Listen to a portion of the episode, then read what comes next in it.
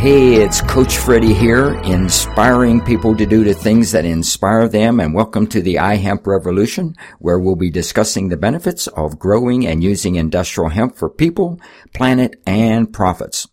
Conversations about the history, legalization, farming, harvesting, processing, building, manufacturing, investing, and how industrial hemp can benefit people's lives, heal the planet, and how it can be used for to make thousands of products and boost the economy and business.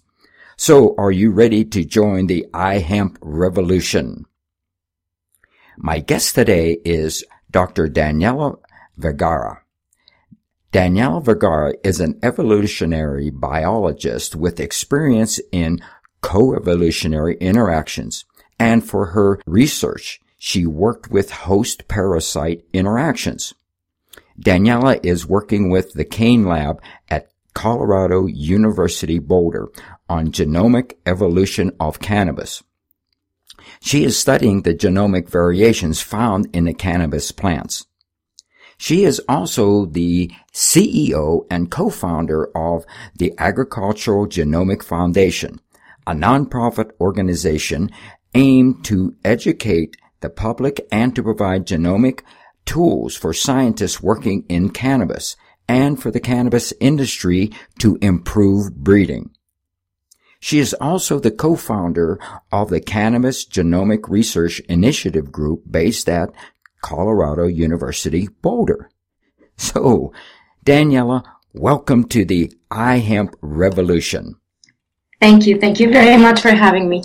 Well, Daniela, the, the first question I want to ask you is, what is an evolutionary biologist? So, um, an evolutionary biologist is a biologist well, that we study organisms and life um, that specializes on studying how organisms change through time. So, evolution is change through time and we want to know how those changes through time happen and how selection plays a role when you when you select like natural selection. The environment for example selects for certain characteristics. Um, how does selection play a role on these changes in time? So what do you mean when you, you say you're a host parasite interactions? What does this term mean it's the interactions between the host and the parasite, right? If you are a host, you don't want to be parasitized. But if you're a parasite, your life depends on parasitizing the host. So there's very, very um, dynamic interactions between both parties. And there is a lot of, of changes through time, both in the host and in the parasite, because the parasite's success, so the fitness, depends on whether it parasitizes the host and the host's fitness depends on whether it doesn't get parasitized and how organisms, two different organisms play in this, in selection and in changing each other's populations. Daniela, what is the genomic evolution of cannabis? So what we want to understand is how the cannabis genome has changed through time. Um, and in order to do that, we have to first compare many different genomes. So genomes are the whole collection of DNA from an organism. So um, a gene is just one piece of the genome um, and genetics is the study of, of one gene or, or, or some genes. Genomics is the study of whole genomes. And we want to understand how these, the cannabis genomes, um, how do they um, compare to each other? How are they different from each other in the different strains? But also how have they changed through time, um, especially dealing with domestication, right? Because when we domesticate plants or, or, or animals, we select for particular traits. For example, uh, we've selected in bananas for no seeds.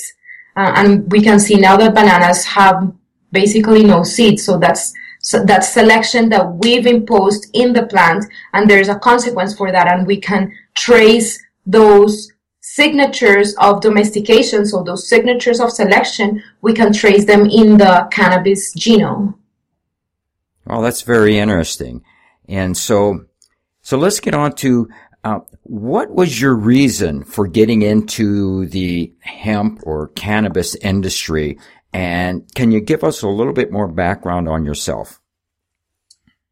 Um, so when I moved to Colorado, I contacted my advisor, Nolan Kane. He's a professor at CU Boulder and he is a genomicist. So he's been studying genomes for, for his PhD and, and his, his career. Um, and he has studied particularly the gene, genomes of plants that have been domesticated like sunflowers and chocolates and mustards and especially sunflowers. And I wanted to learn genomics and and in order for you to so so in order for you to study a genome that's a massive amount of data. It's it's a bunch of, of letters. For example our genome is around 3.2 to 3.3 billion letters. So that's a lot of information. So in order for you to be able to study and to ask these questions that we're asking, we need to do bioinformatics, right? It, you, you cannot just do all of this um, analysis in an, I don't know, in a Word document or an Excel spreadsheet. You need a, lot of more powerful tools. And I wanted to learn how to do that. So I contacted uh, Nolan and I uh, joined his lab. And I was originally going to work with sunflowers but the questions that we can ask in sunflowers are also questions that you can ask in cannabis. And given that Colorado is a pioneer in in in the legalization and the decriminalization of, of cannabis, then why not study cannabis as a scientist? Hmm. So you know, because of the um, multiple purposes of the industrial hemp, how does your research help in looking at a primary purpose, for example, growing for CBD and how that can affect the secondary and third uses of the plant, like construction materials and paper products? So that's a very interesting question because unfortunately, there's not a lot of research done in cannabis. Well, given the, the the legality of the plant research has been very scarce. So um, right now we're looking at particular regions of the genome that are responsible for this very important trait in cannabis, for example, the production of CBD or THC or, and then we want to understand whether you can, what, what are the trade-offs that the plant faces? For example, if you produce a lot of seeds, you might not produce a lot of flowers, right? Or, or if you produce a lot of seeds, you might not produce a lot of um, cannabinoids. So there's a trade-off there in what you invest your energy, whether it's seeds or whether it's cannabinoids. We want to understand um, all of these trade-offs that the plant faces because then we might be able to um, to develop strains that are, for example, high CBD, but also uh, produce very good fiber. So we want to understand how, where are the regions of the genome that are related to this, to, to all of these, um, traits, these physical characteristics, and then see whether we can combine, um, through um, selective breeding, which is when you select which plants you cross through traditional breeding, right? Um, which plants um, should be the ones that we should cross in order to reach desired characteristics, in order to reach a, a particular outcome. Hmm. So you're breeding, but so so let's talk about sex for a minute. You know, can you tell us about the the, the male and the female plants and sex determination, and you know what role uh, do they play? My research in host parasite coevolution it had a lot to do with the maintenance of sexual reproduction um, and and why sexual reproduction one of the mechanisms why sexual reproduction is maintained in populations could be um, parasites because parasites impose that strong selection that you need to have a lot of genetic variation um, in order to to be able to avoid paras- parasitism. Um, so so I so I come from from that background studying sexual reproduction and um, and in cannabis we find something that's very interesting because you have hermaphrodites individuals that produce male and female flowers in the same plant and then you have males uh, and you have females. So you have hermaphrodites, but you also have individuals that are dioecious, so a, a male in one plant and a female in one plant. And we want to understand why is that the case? Because there, it's very rare that you find in nature males, females, and hermaphrodites that can interbreed um, and can produce fertile offspring. So, so that is something that that I'm very um, interested in understanding uh, further through through my research. Well, that's it's very fascinating here. You know, in uh, this is actually the rebirth of an ancient industry that we're going through here. And when we talked before, you had mentioned there were quite a few women getting involved in the cannabis industry. Now, are, are there any you know, women's organizations specifically for cannabis? Oh, yes. Um, and I'm a very proud member of, of Women Grow, which is a, a group of, of women that are, um, empowering other women in the cannabis industry and, um, they teach, um, how to build businesses and, and marketing. And it's very inclusive. And even though it's called Women Grow, it's still very welcoming. And, and I think that they've done an amazing job. It was one of the things that really, really motivated me in the cannabis industry to see that there's a network of, of women trying to, to start uh, an industry with a different mentality, with with b- being a little bit more kind, and and I think it's been it's been they've done an amazing job, and I'm very very um, honored to to be part of their network. Uh, yes, I, I, think you know women are needed in in business um, because they come from more of a, a, a helping and serving attitude and this is what we need in the business community right now is to be more sensitive, but also to promote their business. I, I yeah. admire, I admire the women for getting into this. Yes, I, I completely agree. Additionally, it's been shown that, um, that businesses that have women in their boards or, or women in, in, in high power positions in their in their business that they do much better. So so I think that that having women in in in businesses is not not not only important for for the society, right? It's not just like, okay, well, we have to have women because they're just half of the population, but women also have different input. We, um, we provide input that maybe men not necessarily are, are aware of. And I think that it's important to have um, different opinions um, in order to to push, and especially coming from from the cannabis industry, right? Um, that has been so um, that has been well illegal all of this time. So so I think that it's really important that that women take a role um, on a plant that is useful for so many different purposes from medicine to food to biofuel to all of these things that you can do with hemp um, I think it's really important to to have uh, an inclusive and kind environment to push the industry forward. Yeah, it's it's like uh, my philosophy is a triple bottom line, which is people, planet, and profit. And you put people uh, and the planet first, and then the profits will come. And I I know that uh, the women understand that more than us guys. What is the one thing that most excites you, Daniela, about industrial hemp? Wow, I think that hemp is um is a very interesting plant.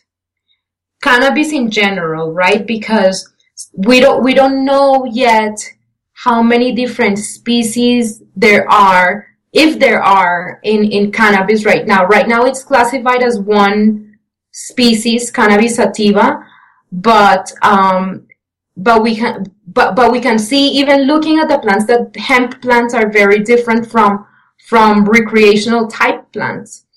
So, um, so what really, um, excites me about about working with cannabis in general is that first you have these plants that are very different between between them but you can still cross them. Um, and then there's so many uses for it. So there's a lot of genetic we're finding that there's a lot of genetic variation in these in these plants. And we want to know first what what does it mean to have all of this genetic variation like um, in, in the physical traits, right? Like, what are the genes that are related to all of these um, phenotypic variation that we can see in the plants? And then, um, what are the, the regions of the genome or the genes that are related to all of these different purposes? So to fiber or to biofuel or to seed oil or to seed production or to, um, all of the smells that you can have. It's, it's an extreme, it, it's a plant that has a bunch of different uses and it's really exciting because we can use the whole plant, right? We can use um, the whole plant for you can extract fiber and then you can use the seeds for I don't know oil or just to sell seeds and then you can use the flower for um, extracting cannabinoids and and so it's a plant that has many uses and that we can just take advantage of all of these uses and use the plant completely and that is very exciting to me. Oh, that's great. So how do you see industrial hemp changing our culture here in the United States? Well, I think that the culture has been changing little by little for, and for example, having women as leaders is, is one, I think that it's one important change. And I think that the legalization of cannabis is going to be uh, another really important change because um, we're understanding first that the war in drugs is not is is not getting us anywhere. It's just um, violence, and and it's not providing solutions.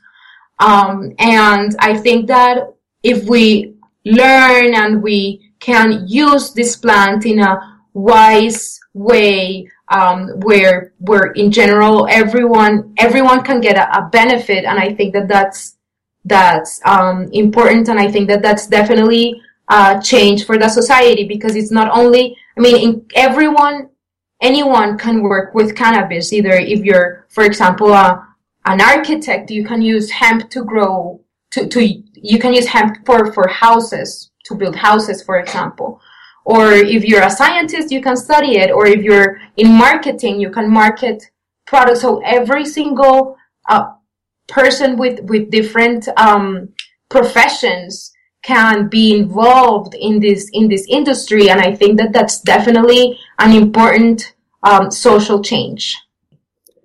Out of all the thousands of products uh, that can be produced with hemp, what are a couple products or what part of the industry do you see taking the lead, like being in, out in front? Well, so I've been talking a lot to uh, Ed Lehrburger, who is the um, president of a company called Hemp Vision, and they produce, uh, they, they've been producing paper towels and, and, and all of these paper products out of wheat and, and uh, corn, and now they're using hemp, and they are looking on, again, using the whole plant for their products, and I think that that's, um, they're, for example, pioneers in what they're doing, and, and, um, they, uh, are definitely in the, in the forefront of using the whole plant and extracting the oil and extracting the fiber and, and, um, not leaving any waste and then you know on extracting ethanol out of the out of the uh, the plant and so that is very exciting so so yeah so i think that for example with a model like theirs, it would be really, it would be very important for the U, for the U.S. in general. Radioactivity.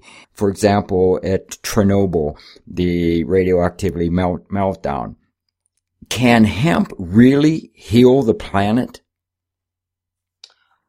Well, that's something that we would like to study further, right? Because radioactivity is not something that just like evaporates, you know, it's, it goes from one place to, to another, basically. So, so we want to, and, and hemp was used in Chernobyl. So we want to understand what happens to the plant. Um, can those plants that are used for, for this type of bioremediation, can, what can we do afterwards with those plants? But unfortunately, there's very few research about it, but it's, mm-hmm. it, it is, um, a venue and a venue that we must consider bioremediation. Um, there's so much destruction that's been done with, for example, oil companies. And, and if we can try to, um, have environmentally friendly solutions for all of these, um, um, for for all of these problems, I think that that, that would be great, and and and maybe through through hemp we can we can do it. I want to thank you for being a guest on the iHemp Revolution. Oh, thank you for having me, Coach Freddie. Thank you very much. And how can people find you? Um, the Agricultural Genomics Foundation, and the website is agriculturalgenomics.org. The, um, the CGRI, the Cannabis Genomic Research Initiative, is uh, cannabisgenomics.org, cannabisgenomics.org. Um, and also you can follow me on Twitter. My Twitter is at Cannagenomics. Okay. Well, great. And I want to thank you again. And I want to thank all of our listeners and to make sure that you subscribe to the iHemp Revolution podcast on iTunes and give us a review. And please tell your friends and help us spread the word on LinkedIn, Facebook, Twitter, and other social media. This is your host, Coach Freddie, inspiring people to do the things that inspire them. And thanks for joining the iHemp Revolution.